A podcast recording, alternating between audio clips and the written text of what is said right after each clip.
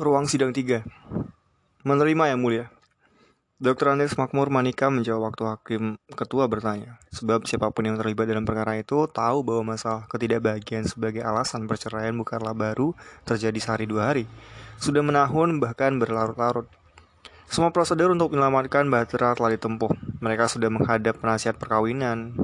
Kiranya hukum besi rumah tangga Ya ini kau tetap berada di situ berdiri tegak dan tersenyum apa pun yang terjadi bahagia atau tidak bukanlah soal. Sudah tak berlaku lagi bagi istri Manikam. Baginya ingin bahagia adalah esensi hidup dan hak manusia yang paling asasi. Perempuan itu tak mau lagi berdiri dan berpura-pura tersenyum. PBB pun sulit mendamaikan hati istri Manikam itu.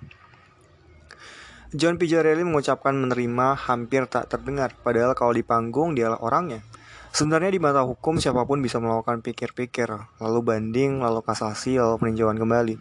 Istilah yang lazim dipakai tergugat umpama tak menerima keputusan adalah pikir-pikir. Namun John mengikuti suara pengacara pro bono yang mendampinginya, bahwa meski Nato turun tangan, kisru antara John dan istrinya sulit ditengahi. Istrinya adalah seorang asisten apoteker, mungkin lama-lama agak susah, susah untuk sesering seiring dengan pola pikir seorang musisi. Dalam keadaan bingung dan gundah, Sabari menerima saran dari tamat bahwa satu-satunya hal yang bisa dilakukannya adalah berpakaian serapi mungkin di hadapan majelis hakim. Lihatlah, penjahat sebrengsek apa pun, jika menghadapi Pak Hakim, jadi macam anak baru masuk SD. Licin, pakai kopia, tanpa dosa. Berpakaian rapi bukan hanya soal penghormatan pada hukum pengadilan dan majelis hakim, melainkan juga soal simpati. Hukum menatap tamat Tak habis pikir dia bagaimana tamat kian hari kian cerdas saja. Ukuran tamat mendampingi, mendampingi Sabari. Ketiga Sabar itu ke pengadilan agama macam orang mau kondangan. Sabari memasuki ruang tunggu dan terkejut melihat banyak orang, tua muda, pria wanita, tampak kaya dan melarat, duduk di bangku-bangku panjang menanti giliran dipanggil. Macam-macam ekspresi mereka. Ada yang sedih, ada yang memandang kosong, banyak yang dia menunduk, ada pula yang tersenyum-senyum. Seperti dirinya, setiap orang memang berusaha berpakaian sebagus mungkin. Getir hati Sabari menghadap, mendapati bahwa di tempat orang akan akan mengalami hal yang pahit. Orang-orang justru berpakaian bagus seperti lebaran. Dan tak tega dia melihat anak-anak kecil yang dibawa orang tuanya ke ruang tunggu itu. Mereka menangis, kepanasan, ingin menyusu, minta pulang, minta inden itu. Jeritan mereka merisaukan. Anak-anak kecil itu lalu digendong bergantian oleh ayah dan ibunya yang mau bercerai. Sabari teringat Zoro. Sendi-sendi tubuhnya lumpuh. Dia duduk terkulai. Di ruang tunggu pengadilan, Sabari merasa betapa kejam hidup ini. Dia ingin segera pulang, ingin cepat-cepat memeluk anaknya. Buku dan Tamat lebih tertarik akan dandanan mereka ketimbang apa yang akan dialami Sabari. Keduanya sibuk membetulkan jambul dan memandang-mandang sekeliling, terutama memandangi wanita-wanita muda. Bagi mereka, kunjungan ke pengadilan agama bak pinik yang menyenangkan. Tamat menunjuk satu arah. Di sana, Marlena datang dengan seorang laki-laki yang tampak sangat terpelajar dan berpakaian seperti seorang direktur. Lengkap dengan koper kecilnya, Lena segera menarik perhatian sebab dia memang elok. Berbaju bagus untuk sidang membuatnya semakin mempesona. Harus diakui amat tak sepadan dengan lelaki norak dan gugup yang akan diceraikannya, yang duduk terpojok di ujung sana. Semakin siang suara panggilan untuk pasang-pasangan yang berperkara semakin gencar, akhirnya terdengar. Sabari bin Syafi Marina binti Marconi Ruang sidang 3 kami ulangi. Di dalam ruang sidang Sabari demikian gugup sehingga tidak sepenuhnya memahami apa yang terjadi. Berbagai kata asing membuat kepalanya pening pikirannya yang tertuju kepada Zoro. Yang dia tahu di depannya ada orang-orang yang berpakaian aneh dengan jubah panjang. Berwajah bijaksana, berhati-hati jika bicara dan tampak paham benar setiap kata yang mereka ucapkan di sebelah sana ada Lena dan pria terpelajar itu. Orang itu berbicara panjang lebar soal pertikaian antara Sabar dan Lena yang kian hari kian meruncing. Perbedaan yang fundamental dari berbagai aspek kehidupan pemohon dan termohon yang akan berakibat lebih banyak mudarat daripada manfaat jika mereka tetap berumah tangga. Semua itu membuat Sabari cukup heran sebab selama berumah tangga dengan Marlena tak habis pikir tak habis jumlah hajari sebelah tangan dia pernah berjumpa dengan istrinya itu. Jika berjumpa pun sebentar sekali, sebab Lena pulang sebentar lalu pergi lagi. Fakta demi fakta dibeberkan secara lengkap, sistematis, dan masuk akal. Berbagai upaya untuk memperbaiki keadaan sudah ditempuh, tetapi gagal. Maka sudah saatnya berlayar menuju dermaga yang berbeda. Sesekali Lena angkat bicara, tangkas, tinggi, dan sengit. Sabari bahkan tak berani menoleh ke arahnya. Di belakangnya di tempat duduk untuk pengunjung sidang, Tama dan Ukon mengangguk-angguk penuh gaya. Sabari tenggelam dalam rupa-rupa delik, pasal demi pasal undang-undang perkawinan, kata menimbang, mengingat, memutuskan ini dan itu. Dia mengangguk-angguk meski tak tahu mengangguk untuk apa. Tahu-tahu dia terperanjat, terperanjat mendengar yang mulia hakim bertanya kepadanya. Adakah yang ingin saudara sampaikan? Sabari tergagap-gagap. Dia menoleh ke arah Okun dan Tamat. Kedua sahabatnya itu malah menoleh ke arah gambar burung Garuda Pancasila. Sabari semakin gugup. Demikian berwibawa ruang sidang itu baginya. Demikian hebat orang-orang yang ada di sekelilingnya sehingga apa pun yang dituduhkan dia akan mengaku saja. Sabari menatap yang mulia. Sebenarnya ingin sekali dia mengatakan bahwa silakan majelis memutuskan apa saja asal tidak memutuskan hubungannya dengan Zoro. Namun dilihatnya Marlena memelotot ke arahnya. Matanya besar, macam buah mentega. Mulutnya siap menyemburkan api. Sabari tak dapat berkata-kata. Jadi, apakah saudara menerima keputusan? Sabari menoleh lagi ke belakang. Tamat merendahkan badannya dengan maksud apa yang akan dikatakannya tidak dilihat orang. Dia berbisik keras sambil melindungi mulutnya dengan tangan. Pikir-pikir. Belum sempat Sabari menyitir kata-kata itu untuk dilontarkan kembali pada majelis, Marlena bangkit. Pikir-pikir apa? Jangan percaya yang mulia. Kau kenal tiga orang itu. Mereka itu satu komplotan, tukang bikin onar. Lihatlah dandannya itu. Tentu saja tindakan Lena yang tidak normatif itu langsung ditertibkan oleh hakim oleh beberapa ketukan palu sekaligus. Tama diperingatkan bahwa dia hanya boleh menyaksikan sidang, bukan untuk memberi satu pandangan hukum. Tama meminta maaf dan menunduk takzim di muka yang, yang mulia, macam orang mau dipancung lehernya. Persidangan tak berlangsung lama. Hati Sabari seperti digunting melihat panitera pengadilan menggunting buku nikahnya dan buku nikah Lena. Yang mulia mengetuk palu, majelis menutup sidang. Majelis hakim meninggalkan ruangan, lelaki terpelajar tadi mengemasi berkas-berkasnya. Memasukkannya ke koper, lalu cepat-cepat pergi bersama Lena. Disusul Okun dan Tamat, Sabari masih duduk sendiri. Terdengar panggilan pagi pasangan lain untuk masuk ke ruang sidang tiga. Seorang petugas meminta Sabari keluar. Sabari bangkit, berjalan keluar menyusul Okun dan Tamat. Dia sempat menoleh ke belakang. Melihat tempat Lena duduk tadi, begitu cepat semuanya berlangsung. Lalu dia merasa kosong. Di dunia nan fana ini, cinta bersemi dan terempas tidak tiada jeda. Dari tempat parkir sepeda motor, juru antar melihat ketiga orang berdandan aneh berjalan melintasi pekarangan gedung pengadilan agama. Dia mengenal salah seorang dari mereka. Juru antar sedih melihat Sabari, tapi tak ada waktu untuk bersedih-sedih. Sebab yang surat panggilan berperkara yang harus diantar masih menumpuk. Untuk ukuran kabupaten, angka perceraian di Belitung termasuk yang tertinggi. Juru antar sibuk macam madu angin. Puluhan kali dia mengengkol motornya tak juga hidup mesinnya. Dia mengambil napas lalu mengengkol lagi berkali-kali tetap gagal. Mungkin karena sebagian hatinya tak ingin mesin motornya menyala.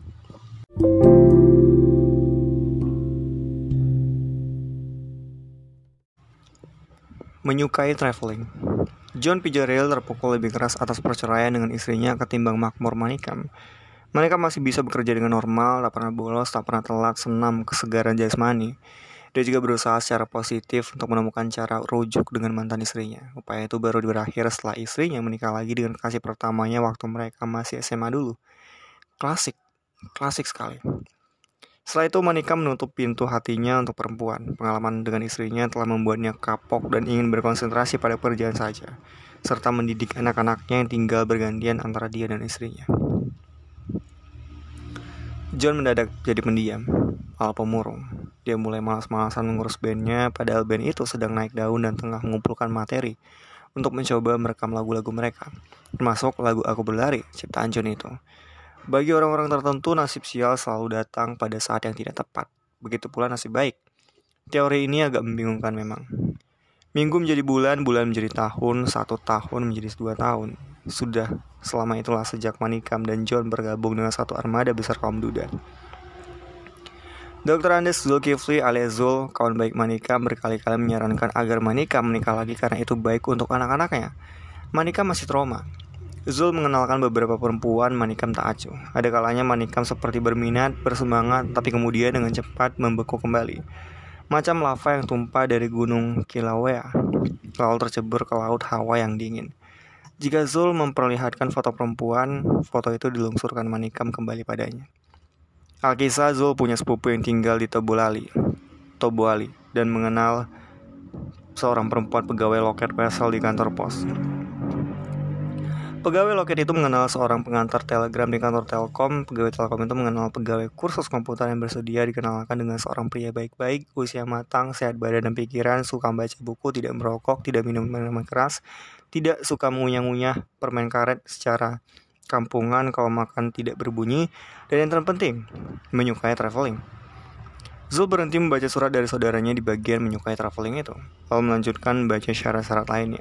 Itu pria yang diinginkan harus pula suka kepada anak-anak, tidak suka kebut-kebutan, tidak banyak bicara, tidak pernah terlibat dalam satu tindakan pidana, pintar menyelesaikan kerusakan-kerusakan kecil di rumah di bidang listrik, elektronik, atap, atau ledeng.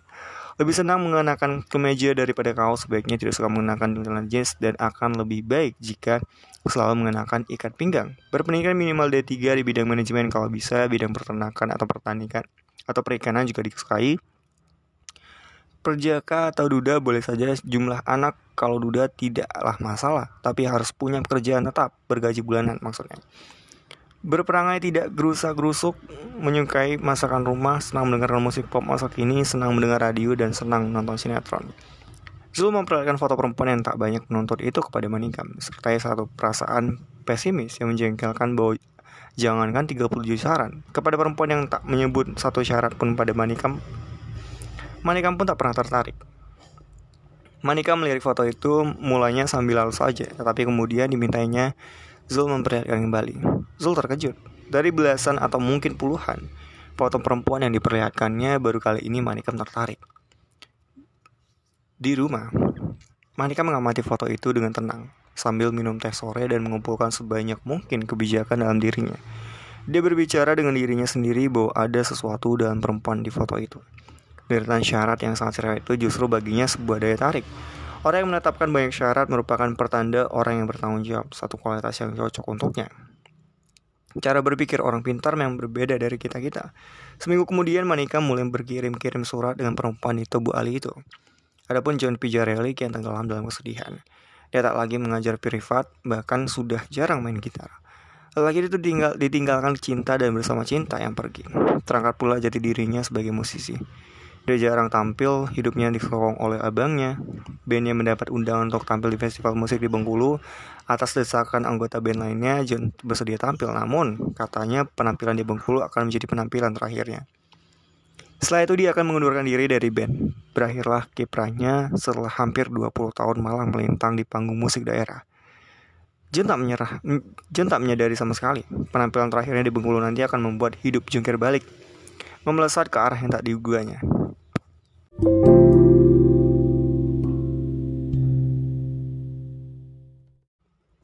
Rabun Sabari tahu bahwa dia sudah bercerai dengan Lena. Dia melihat dengan mata kepalanya sendiri, panitera pengadilan agama menggunting buku nikahnya dan buku nikah Lena. Paspor untuk berangkat ke negeri bahagia untuk selama-lamanya itu telah dianulir oleh negara. Maka secara resmi hubungannya dengan Lena khatam.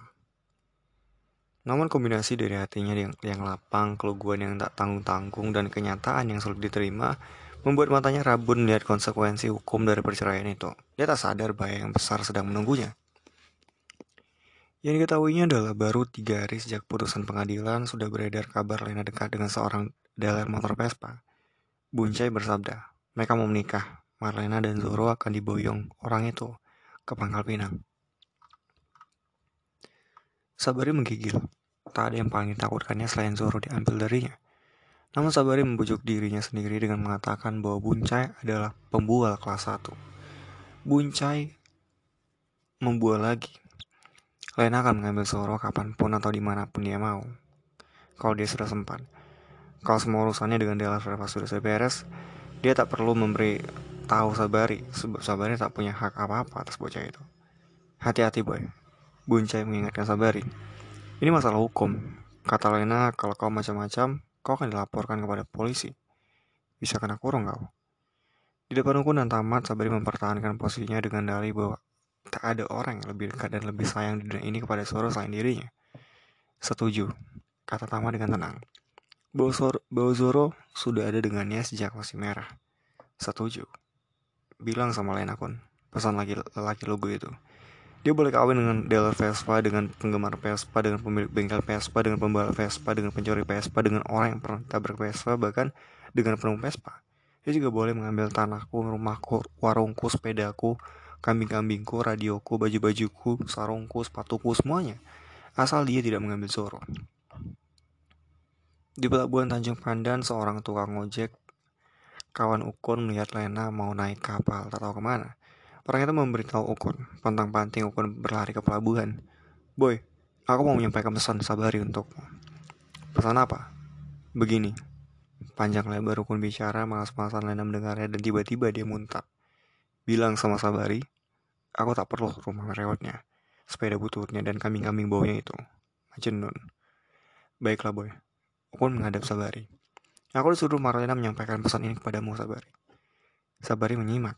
Katanya dia tak mau rumah rewotmu, warung banyak utangmu, radio busukmu, baju-baju kampungmu, sepeda bututmu, gigi tupaimu, alis jarangmu, telinga wajanmu, jidat monyetmu, dan bahwa kau lebih bau daripada kambing-kambingmu, Macenun. Sabar tersandar pasrah. Maka dengan ini amanah dari kedua belah pihak telah sampaikan. Terima kasih, Boy. Sabari berusaha mengalihkan pikirannya dari hal-hal yang pahit. Setiap sore usai menutup warung dan mengundang dan menggandangkan kambing-kambingnya dia membonceng Zoro naik sepeda.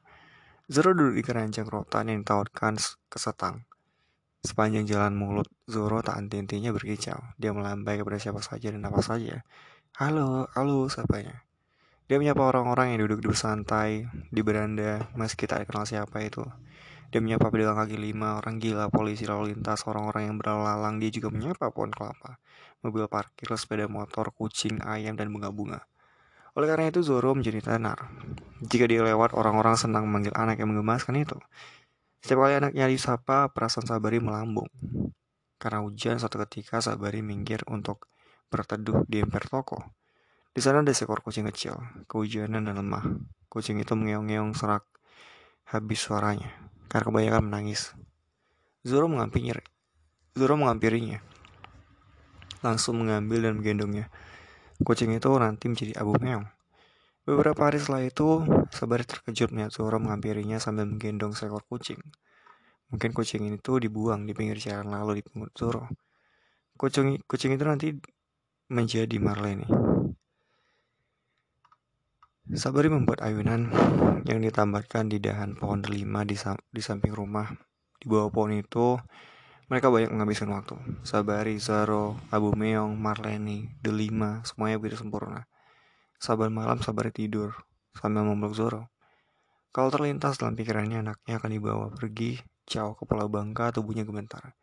Jika terbangun cepat jika terbangun cepat-cepat dilihatnya Zoro, kalau-kalau sudah tak ada. Zoro pun semakin tak terpisahkan dari ayahnya. Bocah kecil dapat merasakan apa yang terjadi. Dia selalu minta digendong ayahnya. Sabari merasa sangat beruntung telah dibesarkan ayahnya dengan puisi. Dia bersyukur dikenalkan ayahnya pada salah satu keindahan tertinggi karya manusia sejak usia dini. Kini, dia ingin membesarkan anaknya sendiri dengan puisi. Sebagai pengantar tidur, dia selalu menyitir puisi. Zoro senang melihat gerak-gerik ayahnya. Kedua tangan diangkat ke atas, lalu dibekapkan di dada, mata meredup, lalu terpajam. Suara keras selalu pelan lalu berbisik di telinganya. Zoro tergelak-gelak. Tentu dia tak memahami sebagian besar puisi ayahnya, tapi dia dapat merasakan bahwa ayahnya sedang berusaha menyampaikan keindahan. Dia terpesona, matanya berbinar menunggu kata-kata ajaib diucapkan ayahnya. Dua pohon yang menyendiri, dua pohon di tepi sungai yang mengalir sepi berdiri tegak, muda dan tumbuh. Mereka mengatakan sesuatu. Namun, mereka tetap diam. Itu puisi dari negeri yang jauh boy, Turki, kata Sabari sambil membuka-buka lembar buku yang dihadiahkan ayahnya. Puisi-puisi Ahmed Munib Diranas. Kalau kau sudah masuk sekolah nanti, akan ayah ceritakan kisah yang hebat dari negeri yang jauh, lebih jauh lagi. Cartagena, Kolombia, itulah kisah Florentina Ariza. Sabari tergelak mendengar suruh meniru ucapannya. Yo ya ya ya ya ya ya ya. Kisah tetap Sabari untuk mengantar Zoro tidur adalah kisah istimewa karena ayahnya. Yang ini kisah keluarga langit dan nyanyi puisi merayu awan. Dengan sukacita, Sabari menurunkan kisah itu kepada anaknya. Tahukah kau Zoro, awan dapat dirayu agar tak menurunkan hujan. Nyanyikanlah puisi untuk awan. Sabari bersenandung pelan, seperti senandung ayahnya dulu. Wahai awan, kalau bersedih jangan menangis. Janganlah turunkan hujan, karena aku mau pulang. Untukmu awan, kan ku terbangkan layang-layang. Zoro terpana. Setiap malam dia selalu meminta ayahnya untuk menyanyikan puisi rayuan awan itu. Setelah beberapa waktu dia sendiri mulai pandai menyanyikannya, meski terbata-bata.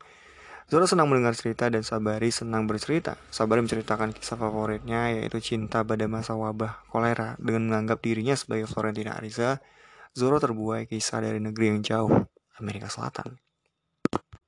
Dalam salah satu kisah, Nina Bobo itu secara tak sengaja Sabari menyinggung soal makanan. Zoro senang, mungkin nama makanan terdengar lucu baginya. Keesokannya Sabari berkongkang kalikong dengan tukang parkir depan restoran Bundu Kanduang. Malamnya dia berkisah tentang petualangan pendekar ayam pop sambil mengepak-epakan tangan dan berkokok-kokok. Soro tertawa, sampai berair matanya. Sayangnya restoran Padang itu hanya restoran kecil. Menunya terbatas sehingga dengan cepat sebari kehabisan kisah. Beruntung ada restoran yang baru buka di Tanjung Pandan, restoran modern gitu namanya.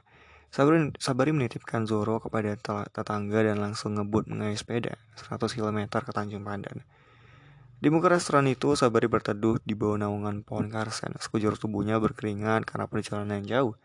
Dia berpura-pura membutuhkan rantai sepeda di dalam restoran. Orang-orang berpakaian bagus sedang makan. Mobil-mobil berdatangan. Lama menunggu, akhirnya berkesempatan itu tiba. Seorang pegawai perempuan setengah baya keluar mungkin gilirannya beristirahat. Kakak, kakak. Perempuan itu menoleh. Sabari mengampirinya. Ada apa, Pak Cik? Maaf, Tentu kakak bekerja di restoran ini. Oh, restoran apakah ini? Restoran masakan modern, Pak Cik. Maksudnya, semua masakannya model negara barat. Model negara barat. Oh, melambunglah semangat Sabari karena membayangkan hebatnya kisah yang ceritakannya pada Suro. Maaf kak, boleh aku meminta daftar menunya? Maksudnya, aku memerlukan daftar menunya. Untuk apa? Sabari berkisah padanya bahwa dia memerlukan daftar menu itu untuk Nina bubungan anaknya. Ternganga lebar mulut kakak itu. Lama dia matinya Sabari. Berapa umur anak Paci?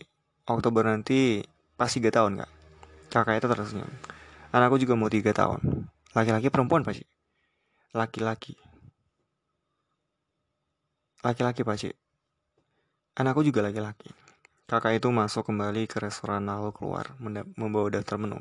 Malam itu Zoro tergelak-gelak mendengar nama masakan nasi goreng luar negeri dan ikan bakar luar negeri. Sabari senang meski dia sedih karena begitu miskin sehingga tak dapat memberikan suara makanan dalam daftar menu itu. Dalam hati, dia berjanji suatu hari nanti akan membelikan anaknya makanan-makanan itu. Sementara ini, biar cerita menu saja dulu. Sabari terpikir untuk mencoba restoran lain melalui kawannya anak buah kapal feri Bangka Belitung. Dia mendapat menu restoran Copacabana, Pangkal Pinang. Sabari menitipkan ongkos kepada kawannya. Anak buah kapal bareng manggar Sunda Kelapa. Tak lama kemudian, segepok menu restoran Tiongkok dan Jepang sudah ada di tangan Sabari. Tak tahu bagaimana cara anak buah kapal itu menggelapkannya, mata Zoro tak berkedip, wajahnya tegang. Melihat ayahnya bersilat-silat meniru jurus pendekar Yakiniko, membasmi penjahat di negeri Teriyaki. Akhirnya pendekar jagoannya menang. Zoro tersorak-sorak kirang. Sabari meraihnya lalu mengangkat anak-anak anaknya tinggi-tinggi. Konon hari paling penting dalam hidup manusia adalah hari saat manusia itu tahu untuk apa dia dilahirkan. Sekarang Sabari tahu bahwa dia dilahirkan untuk menjadi seorang ayah. Seorang ayah bagi Zoro. Anaknya telah mengurai semua misteri tentangnya, bahwa wajahnya tidak tampan agar dia tidak menjadi orang seperti Bogele Boy. Karena karena dia seorang Sabari, maka Tuhan memberinya Zoro. Bahwa tangan yang kasar dan kuat seperti besi adalah agar dia tak gampang lelah menggendong Zoro bahwa dia gemar berpuisi dan berkisah adalah agar dapat membesarkan anaknya dengan puisi. Sabari memeluk anaknya yang telah jatuh tertidur, serasa memeluk awan. Seperti biasa setiap sore, Sabari mengajak Zoro ke taman balai kota. Masuk September, hujan hampir setiap hari. Sebelum berangkat disiapkannya tas punggung kecil kesayangan anaknya. Yang kemudian dipakai Zoro dengan gagah. Di dalam tas itu ada topi, jas hujan, sarung tangan, baju ganti. Sabari pun memasukkan kemeja ganti untuknya sendiri kalau-kalau nanti kehujanan. Seperti kebiasaannya, Zoro menyapa apa pun dan siapa pun sepanjang jalan. Di dalam boncengan rotan yang disematkan di setang keput sepeda itu, dia tak berhenti-berhenti berkicau. Orang-orang pun selalu memanggilnya. Sampai di taman balai kota, kedua anak beranak itu duduk di bangku taman. Zoro sibuk mengunyah kembang gula berwarna pink, makanan aneh yang keribu itu. Sabri bangkit dan berjalan untuk membeli galon gas yang jaraknya hanya beberapa langkah dari tempat duduk mereka. Usai membeli balon gas, begitu berbalik dilihatnya beberapa orang telah mengelilingi Zoro. Orang-orang itu adalah Lena, lelaki terpelajar yang dilihatnya dipanggil di dalam agama itu dan dua lelaki lainnya. Lena meraih Zoro, langsung menggendongnya dan bergegas pergi. Zoro meronta, Sabari mendekat. Dua pria tadi menghalanginya. Lena bergegas pergi, Zoro memberontak dan memanggil-manggil ayah, ayah. Tangannya menggapai-gapai. Semuanya terjadi dengan sangat cepat. Tahu-tahu Lena dan Zoro telah berada di seberang jalan, lalu masuk ke mobil dan langsung meluncur. Sabari tahu apa yang paling ditakutkannya telah terjadi. Dia berdiri gemetar di pinggir taman balai kota sambil memegang balon gas Zoro. Zoro. Panggilannya dalam hati. Lama dia berdiri memandangi persimpangan jalan di ujung sana, tempat dia terakhir melihat Zoro. Sendi-sendi lumpuh, sendi-sendi tubuhnya lumpuh. Dia bahkan tak mampu memegang tali balon gas. Balon-balon itu terlepas, terbang menyedihkan ke angkasa. Ramai orang di, di taman balai kota. Hirok pikuk anak-anak. Orang-orang berbicara dan memanggil-manggil. Pedagang kaki lima bersaing keras suara menawarkan dagangan. Mainan balon yang dipencet anak-anak melengking-lengking. Klakson saat menyaut dari kendaraan yang ini cepat-cepat sebab langit sudah gelap. Hujan segera tumpah. Peluit yang disemprit polisi membuat suasana makin bising, tetapi sabari. Tak mendengar suara-suara itu. Dia merasa berdiri sendiri di tengah padang pasir. Tak ada siapa-siapa kecuali dirinya sendiri. Tak pernah dialaminya rasa sepi sehebat itu. Di muka toko kain Pakistan itu, juru antar bar susah payah menyengkol sepeda motornya yang tadi baik-baik saja. Meluncur dengan syahdu melewati taman balai kota. Al tiba-tiba mogok. Dia melongok ke langit. Titik-titik titik-titik air mulai berjatuhan. Orang-orang berlarian untuk berteduh di emper-emper toko. Tinggallah sebaris sendiri. Hujan rintik-rintik mulai menimpanya. Dia berjalan pelan menuju tempat parkir sepeda. Dipandanginya keranjang rotan tempat duduk suruh. Kosong. Hatinya pedih.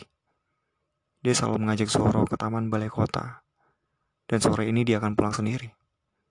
Anaknya tak ada lagi. Sabari mencoba menaiki sepeda, tetapi tak mampu karena tenaganya telah sirna. Maka dituntunnya saja sepeda itu. Dia lewat dekat juru antar.